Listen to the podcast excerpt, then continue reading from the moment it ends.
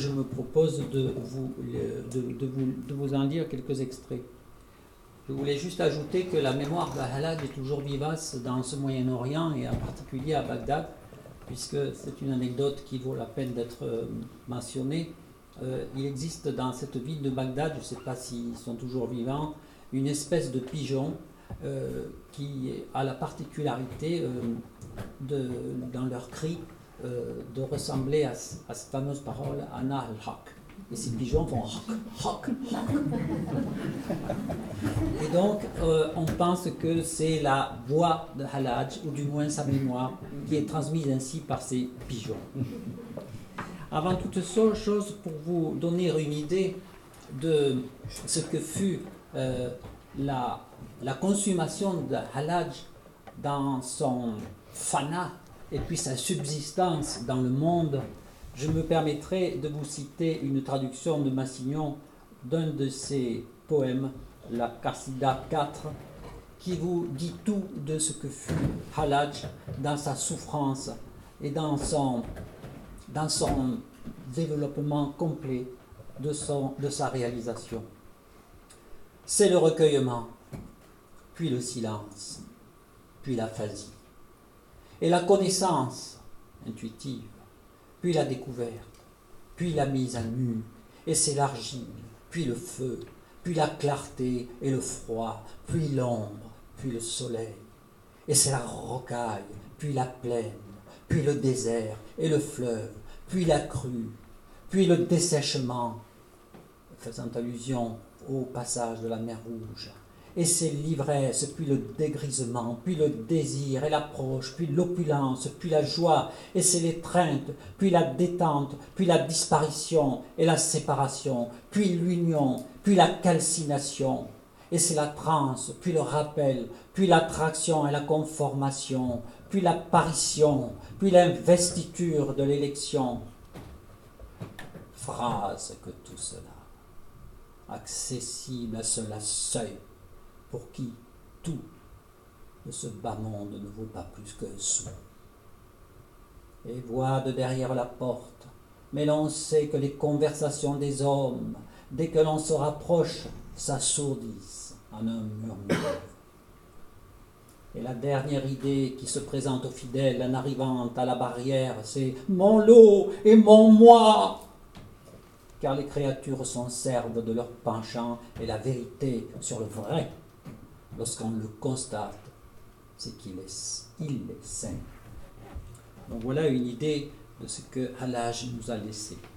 Donc c'est dans ce sillage que très modestement, très humblement, je me suis aventuré en essayant de ne pas trop me perdre, mais après tout, se perdre dans ce monde-là, est-ce peut-être la félicité?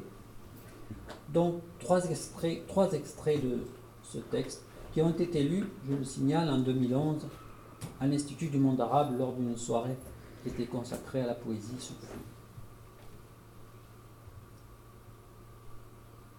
Que ne te restituerait-il à toi-même, Mansour, toi qui veux t'abstraire de ce monde?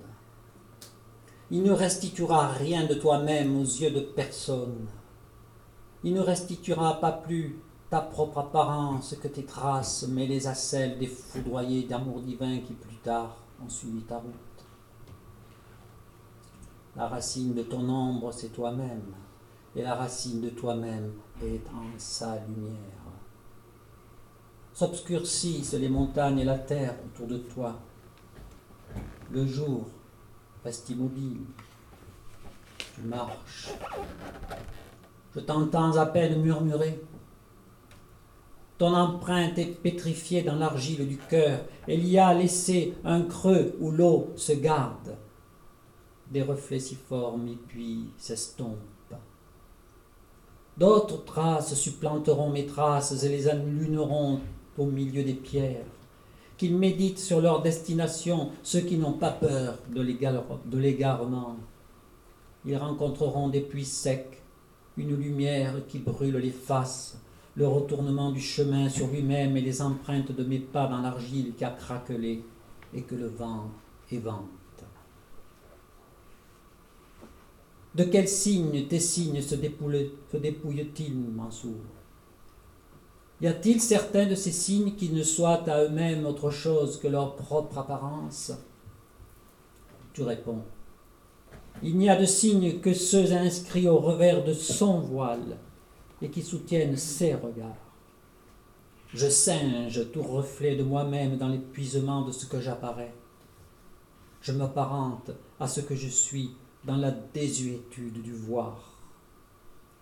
Tu es celui pour qui j'ai déserté le monde, n'usant plus mes yeux à te chercher ailleurs qu'en moi-même.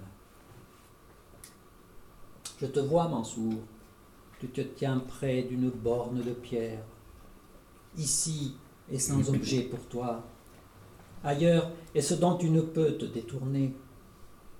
Entre ici et l'ailleurs, l'espace c'est vide. Tu es seul devant la pierre, personne ne te dévisage. Tu tournes autour d'elle en disant Je trace le cercle de ma pure perte.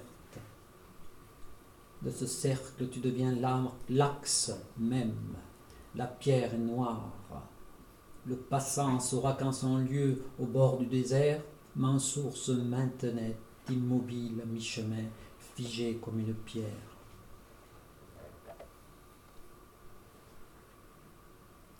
Dans la proximité de l'aimer, soupçonnerait-on autre chose qu'un désir de plus, de proximité encore, cependant que l'aimer au cœur du cœur n'est autre que la distance Tu dis, je suis la coupe offerte, je t'appelle pour que tu me remplisses de toi et que tu me combles de ce que tu es, ton vide, toi qui es. Mansour voile son corps pour lui-même et les autres. Il tient voilé son visage, le visage de son cœur qui exulte. On voit ses fidèles le suivre sur les plus mauvais chemins. Il recueille le moindre de ses paroles. Que valent-elles ces paroles qui ont cristallisé en dehors du creuset? J'entends encore parler Mansour. Pour m'approcher de toi, c'est l'oubli de moi. Où m'oublierai-je loin de toi? Peut-être t'établis-tu dans ce où qui n'est que l'écho de l'oubli. C'est dans ce lieu d'oubli de moi que proche et loin sont un. Il y a un vide entre toi et moi. Comment serait-il hors de toi ce vide, à ton insu? N'es-tu pas l'insu? Ton vide et mon vide sont un. J'appartiens à ton entier éloignement. J'appartiens à ta proximité, mais seulement en l'oubli de moi. La certitude serait-ce lorsque tu es ni loin ni proche, tu ne saurais être en mi-chemin, tu es, telle est ma certitude. Où es-tu?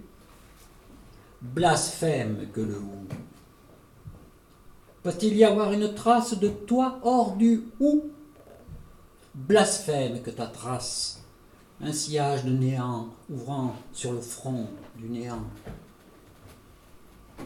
Si loin, si proche, il est à lui-même le sans-lieu, il est le tout, et il se leste de la légèreté du néant habitat de paille et non de briques. Il n'habite rien qui soit, rien n'est descriptible du seul secret qui soit de l'inhabité.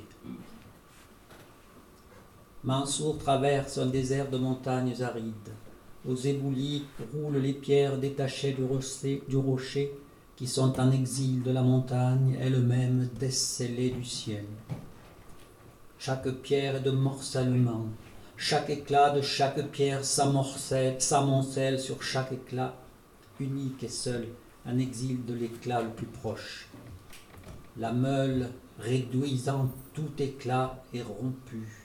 L'éclat est un rêve d'essolement parmi les éclats.